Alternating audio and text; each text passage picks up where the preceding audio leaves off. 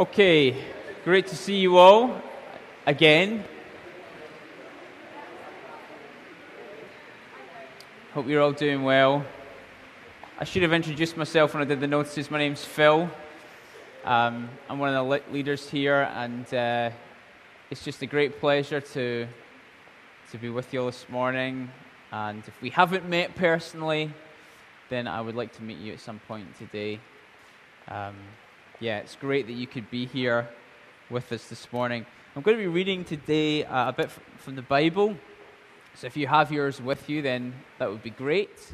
Um, if you don't, don't worry, I'm going to read it out. Um, we're going to be in John chapter 6. So,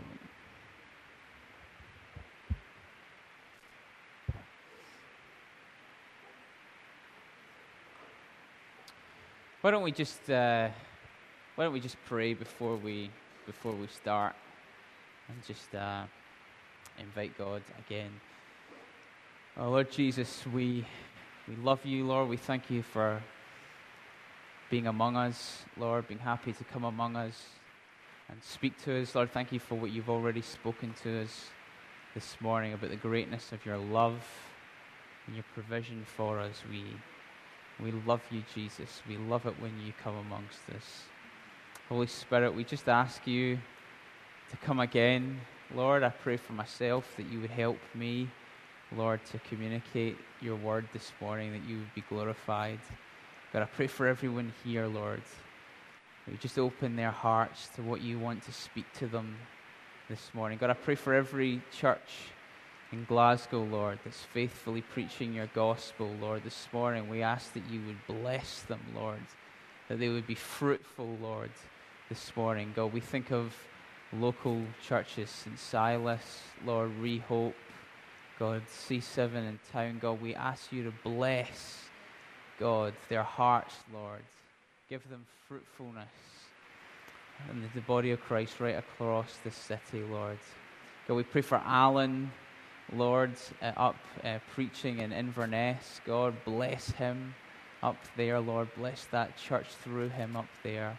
God, pray for Andy and Teresa, Lord, away on holiday. Bless them, God, as they take some time out.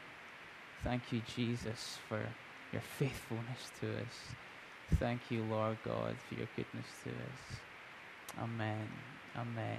Great. Okay, well, let's read together this section. It's, uh, it's a pretty famous bit. Uh, I mean, know that uh, all of the Bible is, is good. This is particularly famous. It's a story that appears actually in all four of, of the Gospels, which makes it almost but not quite unique. Um, it's, it's a really big deal. This is the story of, of Jesus feeding 5,000 people, like you do. Uh, okay, so chapter 6 and verse 1. After this, Jesus went away to the other side of the Sea of Galilee, which is the Sea of Tiberias, and a large crowd was following him. Why? Well, because they saw the signs that he was doing among the sick. That's why they were following him. They'd seen what he'd done and they were amazed.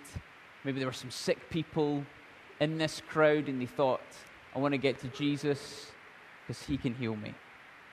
Jesus went up on a mountain. Normally, when Jesus goes up on mountains, what he's doing is he's retreating from the crowd uh, to, to be with his Father, to have time of fellowship and intimacy with his Father in heaven. In this story, the crowd kind of pursue him up the mountain uh, with him. Uh, now, the Passover, the feast of the Jews, was at hand. And lifting up his eyes then and seeing that a large crowd was coming towards him, Jesus turned to Philip and said, Where are we to buy bread so that these people may eat? He said this to test them, for he himself knew what he would do. Philip answered, You can just imagine Philip, you know shaking his head. 200 denarii, which apparently is about eight months' wages, would not buy enough bread for each of them to get a little. And then Andrew, Simon Peter's brother, said to him, There is a boy here who has five barley loaves and two fish. But what are they for so many? Jesus said, Make the people sit down. So now there was much grass in the place. So the men sat down, about 5,000 in number. Jesus then took the loaves, and when he had given thanks, he distributed them to those who were seated. So also the fish, as much as they wanted. And when they had eaten their fill, he told the disciples, Gather up the leftover fragments, that nothing may be lost. So they gathered them up and filled twelve baskets with fragments from the five barley loaves left by those who had eaten. When the people saw the sign that had been done, they said, This is indeed the prophet who has come into the world. Perceiving then that they were about to come and take him by force to make him king, Jesus withdrew again to the mountain by himself.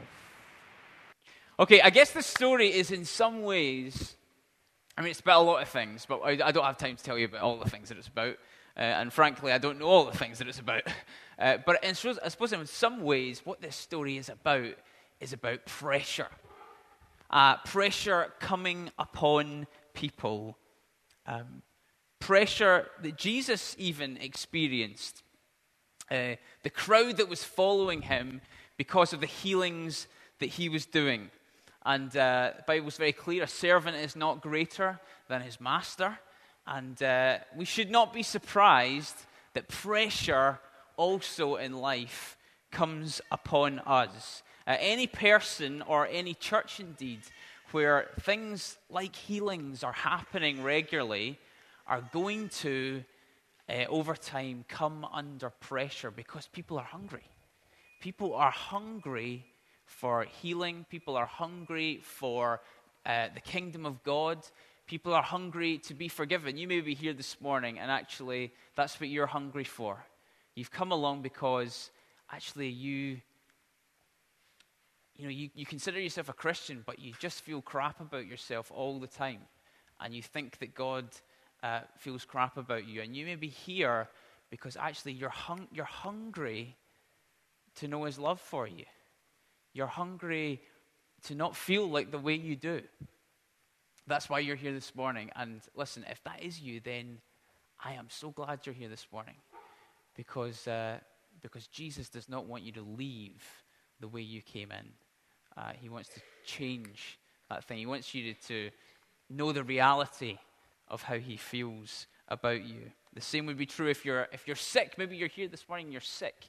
You're thinking, actually, maybe, you know, I've heard there's, some, there's been a few healings at this church. Maybe I'll go along. Listen, if you're here for that, then that's great because we would love to pray with you at the end. We pray for the sick every week, and uh, we're increasingly seeing God break in and do amazing things. And uh, no doubt the same will happen this morning. So if you're here because of that, then it's great to see you. But the truth is that that, that can bring a pressure. It can bring a pressure upon us. Um, and, you know, the tr- even, even just the normal stuff of life, let's be honest, guys, there's a lot of pressures in life. Life is busy, is it not? You know, I'm looking around this church, I'm seeing people who are, you know, great men who are trying to do a great job in the office. Uh, I'm seeing mums, you know, who are, are trying to juggle the different commitments of their life and raise great kids, you know. Fathers who are trying to, trying to do a great job in the office and then come home and be a great dad. Listen, there's pressure in life. Is that not true? That is true. There's, there is pressure in life. And, and one of the things that this story is about is about Jesus teaching his disciples about how to deal with pressure, how to cope with pressure and come through it in a good way. Uh, and that's what I'd like to share with you this morning. Just a few things that Jesus says are things that he tries to teach his disciples about coping with pressure. The first thing that he does, uh, and you've got to love Jesus for this, is he asks his disciples to do something that they can't do. You love that? He asks them to do something that they can't do. It's great. It's, about, it's like asking me to do 100 keepy ups. I can't do it. I'll give you three or four, five at the most. You know, the third one will maybe be a cannon off the shin. You know, I'll have to chase it. You know these kind of keepy ups. You know, but he's, you, so don't ask me to do 100 keepy ups. I can't do it. And, uh, but Jesus is, is very happy to ask his disciples to do something that they cannot do. And, and this is actually not the, uh, the only time he does this. He seems to make a habit throughout his journey with the disciples of asking them to do things that are impossible. Um, he, says, he says in, uh, the, as I say, this story is recounted uh, in different ways uh, in the Gospels, uh, but in the version in Matthew, in chapter 14, Jesus makes it clear. He says, Send the crowds away. Uh, they, uh, the disciples say to him, Send the crowds away to go into the village and buy food for themselves. But Jesus said, They need not go away. You give them something to eat. There it is, very clear. You give them something to eat. Absolutely no idea. They must have been just, I mean, just put yourself, come on, put yourself in, the, in this story. Don't just read it like something that, you know, happened a long time ago. Put yourself in the story. You are there with Jesus. There's 5,000 people on the mountainside. You're saying, listen, send them away. I mean, there's a village nearby. They need to go and get something to eat. And Jesus turns to you and says, no, they'll stay here and you will give them something to eat. I mean, that, that's either going to make you laugh or cry, isn't it?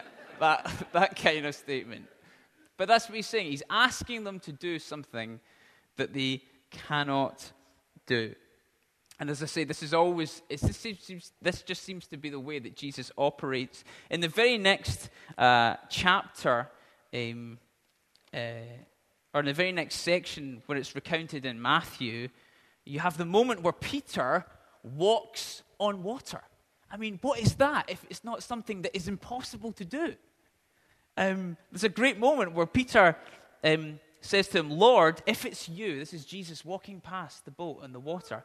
And Peter shouts to him, Lord, if it's you, command me to come to you on the water. And it says, and he said, Come. I mean, that's, that's, that's him telling, Come. That's Jesus telling Peter to do something that he can't do walk on water. Great, there's a great section uh, Matthew 10, where, uh, where Jesus is sending his uh, disciples out. I love this bit. He says, These 12 Jesus sent out, instructing them, Go nowhere among the Gentiles and enter no town of the Samaritans, but rather go to the lost sheep of the house of Israel. You're thinking, Yes, I can do this. I can do that. And then he says, And proclaim as you go, saying, The kingdom of heaven is at hand. I can do that. I can proclaim it. And then he says this heal the sick, raise the dead, cleanse lepers, cast out demons. You receive without paying, give without pay. And you'd think, heal the sick, heal the sick, raise the dead. Raise the dead. Jesus is, command, is telling them to raise dead people to life again. As I say, that's either going to make you laugh, as in no chance, uh, or cry because you feel the pressure of, of, of, having to try and do something that you can't do.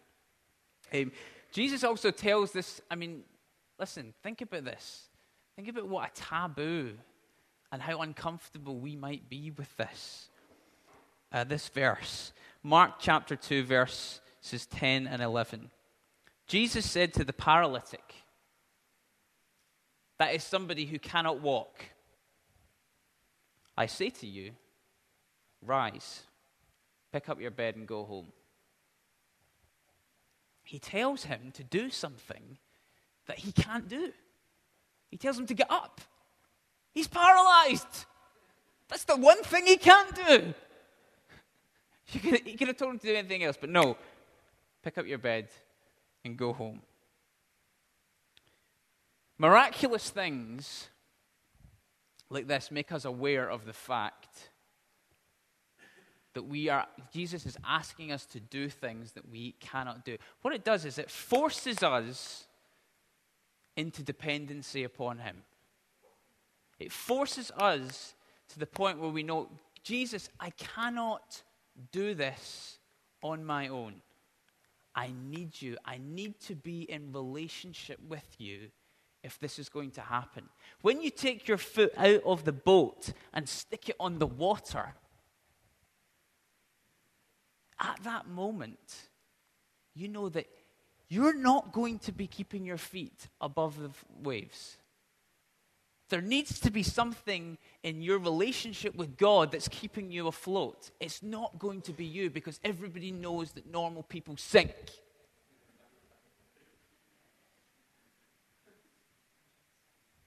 It forces us into intimate relationship with God. When Jesus, that's what Jesus is teaching them. He's teaching them the, the absolute essential nature of their relationship with God. But I want to say that the great mistake that we make in the Christian life is thinking that we can actually do anything without Him. What we often think is, well, I need God to pray for the sick, but actually, I don't need Him to go to work. I need God if I'm going to walk on water, but actually, if I'm just going to walk to the shops, I can do that on my own. But a couple of chapters after this, Jesus makes it abundantly clear that this is nonsense, complete nonsense. Jesus says this Abide in me, in John 15, and I in you. As the branch cannot bear fruit by itself unless it abides in the vine, neither can you unless you abide in me. I am the vine, and you are the branches. Whoever abides in me, and I in him, he it is that bears much fruit. For apart from me, you can do nothing. Everybody say nothing. Nothing. If you look into the original Greek there, you find out that that word actually means nothing. Nothing. Nil. Nish. Nientes. Nada. Zero zip. Nothing. What an extraordinary statement. Jesus saying is, apart from me, you can do nothing. Nothing. Nothing at all. Nothing really of any consequence. Nothing of any ultimate value. Nothing that will bear fruit. Nothing that will last. Nothing. Apart from me, you will do nothing, Jesus says. It's a great mistake in the Christian life to think that we only need Him for the miraculous. The truth is, we need Him for every moment of life. That's true, isn't it? That's true, mums who are at home screaming baby, you know, um, dinner on, trying to do your work, thinking, man, I've got a presentation to give at the office tomorrow. You need, you need God, don't you? Isn't that true? That is true. I often find myself needing God, particularly when my third years turn up. we can do nothing. Listen, it's quite liberating, actually. It's quite liberating uh, to realize that you can't do anything without Him. In fact, I really encourage you to embrace this. You can do nothing without Him. It's really liberating when you're praying for a sick person when you realize, I can't make this happen. It's great. It's not down to me. I can't make this happen. It's a great thing. It's interesting that, I mean, this, to be honest, this shouldn't be a surprise for us because this is the gospel, folks. Isn't it true that at the very moment we come to Jesus and say, actually, do you know what? I can't do this on my own. I can't live this life.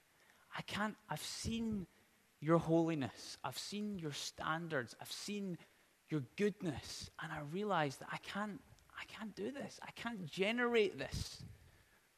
You know, I've tried keeping New Year's resolutions and they're all broken by the third week in January. I've tried to be a nice person. I've tried to be good enough for you at the very moment where you realize that you can't make it, that's the moment when the provision of heaven meets you. And there's Jesus with all your sin on his shoulders on the cross, dying the death that you should have died, so that you can be raised to life with him and have the relationship with the Father that he's always enjoyed. That's the gospel. That is the gospel. The gospel is when you admit that you can't do it on your own, you find that you're walking into heaven's provision for you. So embrace, I want to, you to, to encourage you to embrace this reality. You cannot do it on your own. If we don't admit it, if we don't admit it, then I want to say this that pressure comes upon us and we open the door to a whole manner of unpleasant things. We open the door to depression because we feel that we should be generating something. This should be working. I should be doing this. And we fail and we feel it's our fault. It's all our fault. You keep feeling, and keep feeling, keep feeling, keep feeling, keep feeling, keep feeling. Pretty soon you're depressed. You think, I'm useless. Look at Philip in this. You know, where, where will we buy bread so that these people may eat? There's a kind of despair about that. Don't, don't ask me. I don't know. You're saying that to God. Don't ask me. I don't know what to do.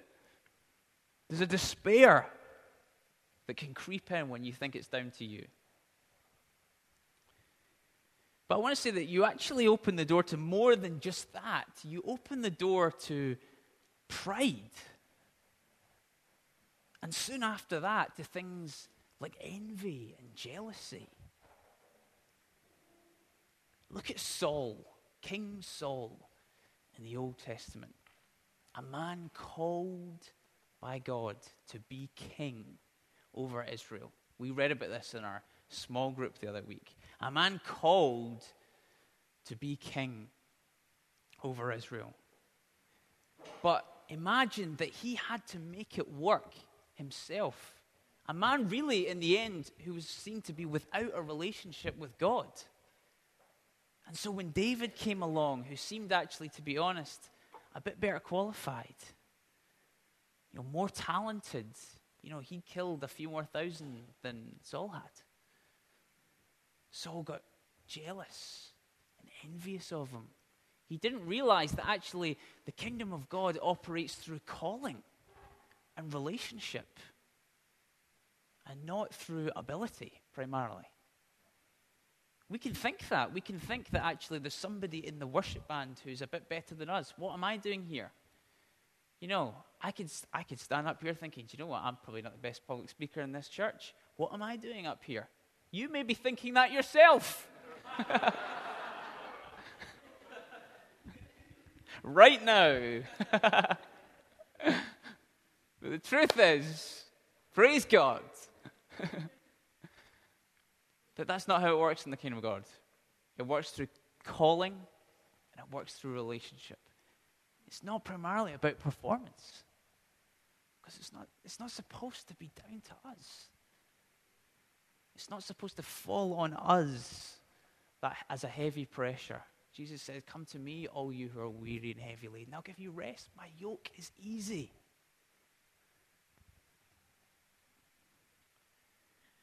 I suppose what Jesus is doing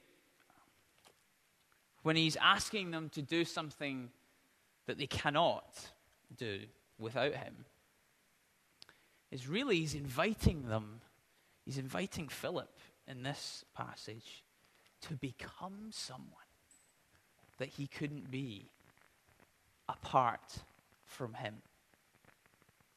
You see, Jesus, one of the most wonderful things about Jesus, just reading through the Gospels, is just the confidence that he has in his heavenly Father. That when he meets uh, an obstacle, a problem, pressure, he's always confident that his Father in heaven is going to be there for him. Always. So when he stands in front of Lazarus' tomb, you know, there's a dead guy in there, and he's told them that he's going to resurrect him. I mean, there's some pressure involved in that. And he just stands there and says, Father, I thank you that you hear me. I thank you that you always hear me. In the Garden of Gethsemane, when Peter's, you know, chopping off ears and stuff like that, totally wrong end of the stick as usual. Jesus is saying, actually, put your sword away. Don't you think that actually I could ask my Father, and even now he would send me battalions of angels to get me out of this? He was completely, always completely confident that his relationship with the Father meant provision for him in crisis. Because he knew he was a son. He knew that relationship with God. And I suppose, really, what Jesus is doing is he's using an impossible situation for Philip to invite him into a relationship. And I want to say God is often doing that with us as well. When you meet impossible situations where you fail and fail and fail and fail, where there are things in your life where you think, I'll never get through on that, or just difficulties at work, difficulties at home, difficulties in church, there are pressures all around us. And God is asking you to do something, and you think, I can't do that. It may just be that actually what he's doing is inviting you in to a closer relationship, to press in a bit further for more of him, more of his provision, more confidence that he will be there for you.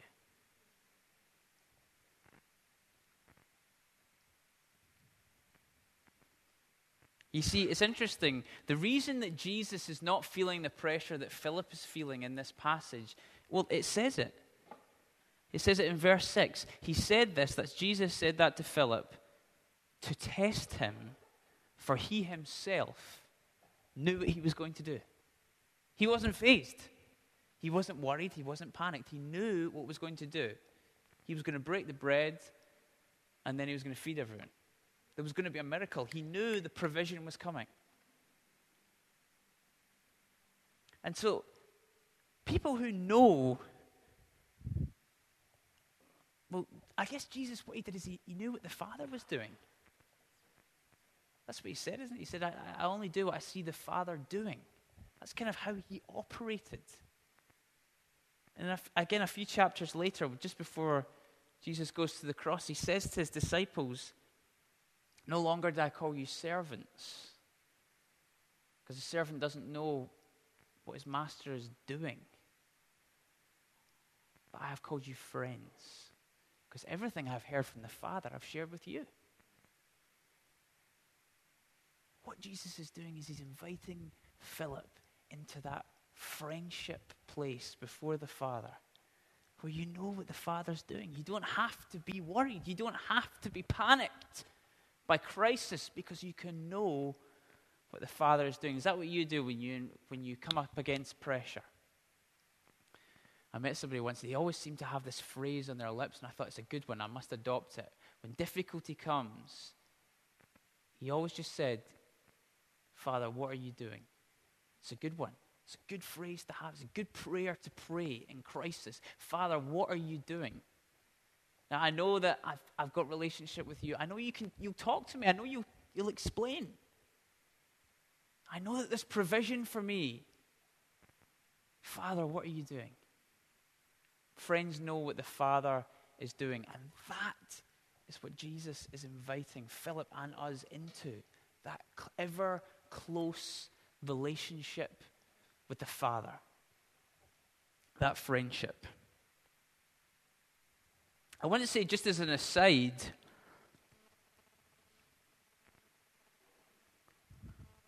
that Jesus, well, sometimes it works like this with when we get into pressure. Sometimes uh, we do things that Jesus never asked us to do. and then we get mad with him because he won't help us do it. Isn't that true? Sometimes that's, I, listen, that's very true in my life. Very true in my life. I've, I spent long periods of my Christian life being mad at Jesus for not doing things that he never told me to do, not helping me out. There's a great part in the Bible in Luke 10 Martha and Mary. It's a fascinating story. Martha invites Jesus into the house, not Mary. Martha invites Jesus into the house, but then goes to the kitchen, gets on with her work, and moans at Jesus for not, you know, why aren't you getting people to help me? We can be a bit like that sometimes. I can certainly be like that sometimes. I can invite Jesus in, but really, why I'm inviting him in is because I want him to get with my program. And when he doesn't, I get mad at him. But Jesus was always aware of what the Father was doing, and that's what he did. That's what he wants. That's friendship. That's friendship, folks, that we would know what the Father was doing, and that's what we would do. We wouldn't waste our time trying to invite Jesus in to help with our programs, but we would understand the heart of the Father, primarily the heart of the Father, and then we would get on with that. Because it's in that place that we can be sure of His provision. The second thing that, um, that Jesus showed them here was that they needed to be continually aware of God's presence. Uh, in uh, verses 5 and 6, um, as I've, I've read before, it says, He knew what He would do. He knew what He would do because He was aware of the presence of His Father.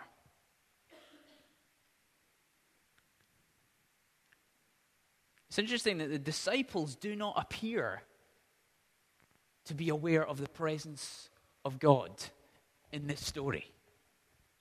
Um, it's a great, I love it when it's uh, recounted in Matthew. Uh, it's just the contrast between the two reactions the reaction of Jesus and the reaction of the disciples to this large crowd following on them up the hill in a rather threatening way, I would have thought. Uh, it says in Matthew 14, when he went ashore, that's Jesus, he saw a great crowd and he had compassion on them and healed the sick that's Jesus' reaction. Now, when it was evening, the disciples came to him and said, This is a desolate place. and the day is now over. Send the crowds away to the villages to buy food for themselves. I love that. This is a death. You know, Jesus is performing all these miracles. People are getting healed and delivered and saved. And the, the disciples' assessment is this is a desolate place. This is terrible. I, I love that. It's so encouraging. So encouraging. They were they seemed totally unaware of the presence of God completely. But Jesus was so aware of the nearness of God, the nearness of his Father. Often we are more aware of actually our, the negative circumstances that surround us than his ability to break in. I'm not saying that we should ignore negative situations, that's stupidity. or no, ignore Perhaps you are in a desolate place, genuinely in a desolate place. I'm not saying you should ignore that, that would be foolishness. But what I am saying is, God is asking us to be continually aware, more aware of Him, more aware of His provision, more aware of His love for us than we are of the desolate place that surrounds us. You may find when you do that that you're actually not in as desolate a place as you thought you were. He had a different way of thinking about it. it reminds me of um, that great Shakespeare play, Henry V. I'm sure you all know it well. I'm an English teacher, so I'm just going to give you a bit of Shakespeare. I feel it's my responsibility. Um, it's a great moment before, uh, before the Battle of Agincourt where um, all the people surrounding Henry are, uh, are kind of saying, you know, with the reinforcements, we thought reinforcements would come. There's hardly any of us here. We're going to get absolutely slaughtered by the French. This is a disaster. And Henry says, don't send for a single reinforcement. He says this the fewer the number, the greater the share of honor. He had a different perspective. He had a different perspective on the same things because he was anticipating victory. That is what we should be like. We should be anticipating God breaking in among us and doing great things. And so, even when we are genuinely in a desolate place, our reaction is different to that of the reaction of others around us.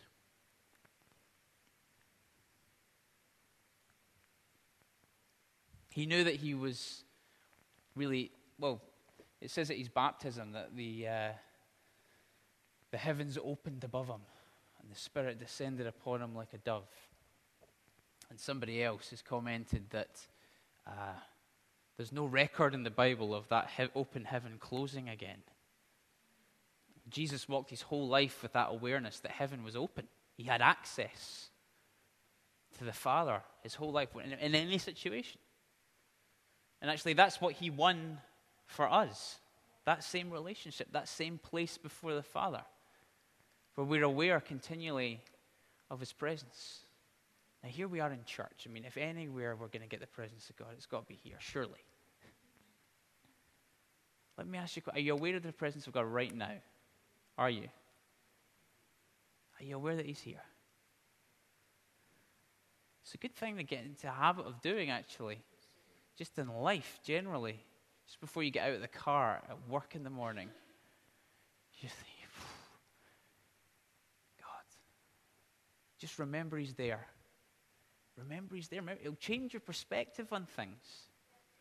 It'll change the way you, you go into things.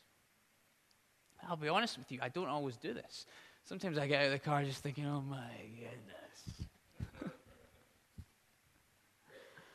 But listen, we're supposed to have an open heaven. We're supposed to have that same connection with the Father that Jesus had.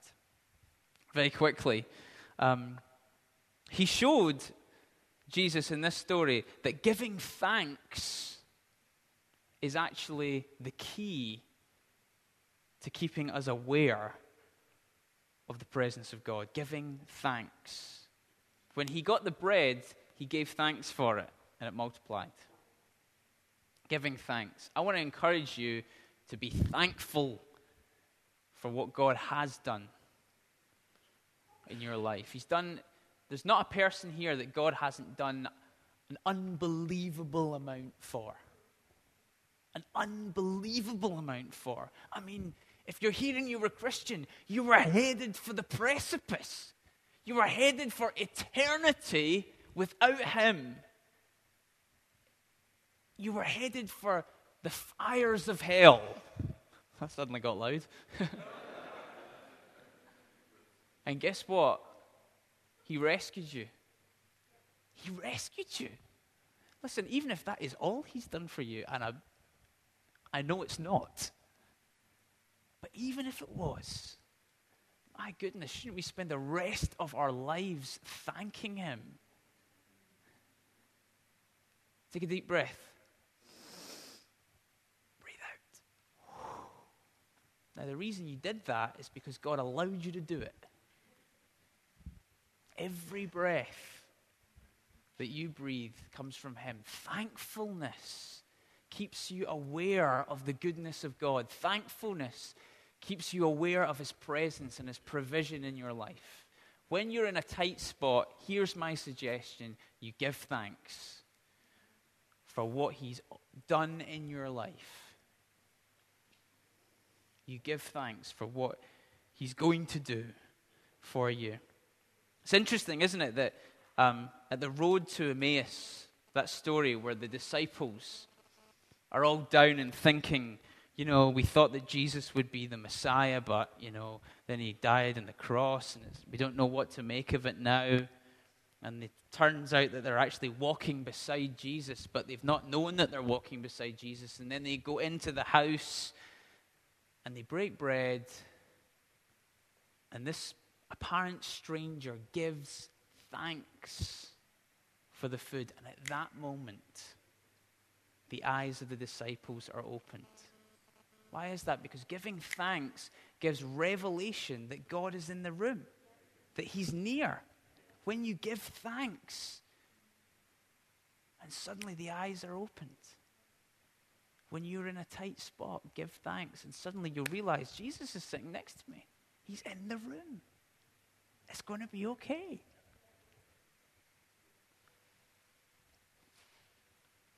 Okay, last thing just briefly. I love this little boy in this story who has the, the, the loaves and the fish. Interestingly, he's not mentioned in any of the other accounts. I love that the disciples, you know, not only do they say, you know, don't let the children come to Jesus, you know, they'll just hassle them, but, you know, when, when he does, they do let one come, he's got his loaves and his fishes, they write him out of the blooming story. it's, it's only John who, who, who keeps him in the story. Um, you know, suddenly they want the, they want the child to come. He's got, he's got something. And they bring, bring him his little boy with his loaves and his fish. With that childlike faith, no doubt, that actually, if he gives his lunch away to Jesus, not only will he get it back, but also Jesus can do something miraculous with it that will feed other people too. And it's actually in that context that Jesus gives thanks. And I guess I want to say to people who are wholeheartedly serving in whatever area you are, but I felt particularly as I was preparing this for mums. I, wa- I want to say that actually, where people are wholeheartedly serving, you know, they're, they're kind of doing what they know how to do with their kid, and then they're praying that Jesus will do all these other things that they know they can't. You know, they're kind of changing nappies and praying that one day their kid will grow into an amazing man or woman of God. And they're doing it with all their heart that's actually the context in which Jesus gives thanks. And I want to say that actually, Jesus is thankful. It's a couple of weeks before Mother's Day. Who cares? It's always Mother's Day for God. Uh, Jesus is thankful for that kind of service. And he can actually do something miraculous with that kind of service. I know that it's not just mums, there'll be lots of different people in different settings. You know, we, we are privileged to have a few examples of these kinds of people among us. You know, people like Susie Smith, you know, people like Dougal Deems, people who are just, they've just, I know that we can all serve, but there are some people who actually, they're an example in a way that not all of us are, you know, about what it, about how to serve with a good heart. Do you know, you know what I'm saying? You know what I'm saying? You know, God loves that. He's thankful for that. He can do stuff with that, miraculous stuff with that. Um, so know that. Know that God loves that and honor those people who behave like that and show us that. I think, just as a postscript, I want to say this. That in the end, um, it's interesting that this is a story maybe about pressure, but it's not a pressure that Jesus feels, it's a pressure that the disciples feel. In the end, actually, the crowd try to make Jesus do something that he doesn't want to do. They try to make him king. They try to squeeze him into the world's mold. Yeah, you're the Messiah, but, you know, stick a crown in your head and be a military leader. And Jesus didn't refused to come under other people's pressure. He refused to um, fit their mold. And I believe that people here, sometimes, some, do you know what? Let's be honest. Sometimes church can do that. Sometimes church can actually try and squeeze you into something that you just don't, don't think fits for you. You know, you can feel a pressure to conform, to be this certain kind of person um, in order to kind of, you know, fit in around this place, you know. And I want to I want to pray for you if you're like that this morning. I believe God wants to release you from that pressure and that burden um, to conform to a certain way. Listen, God made you the way He made you, and He loves you the way you are. And He wants to use you and use the gifts that are in you, and He wants you to be free in that. So if you're feeling the weight of other people's expectations, it could be parental expectations, it could be the expectations of leaders or other people around you, then I want you to be released from that this morning. So I want to pray with you. Man, there's so much to respond to. And God's going to do so much in the next 10 minutes. Why don't we stand? Can we get the band back up?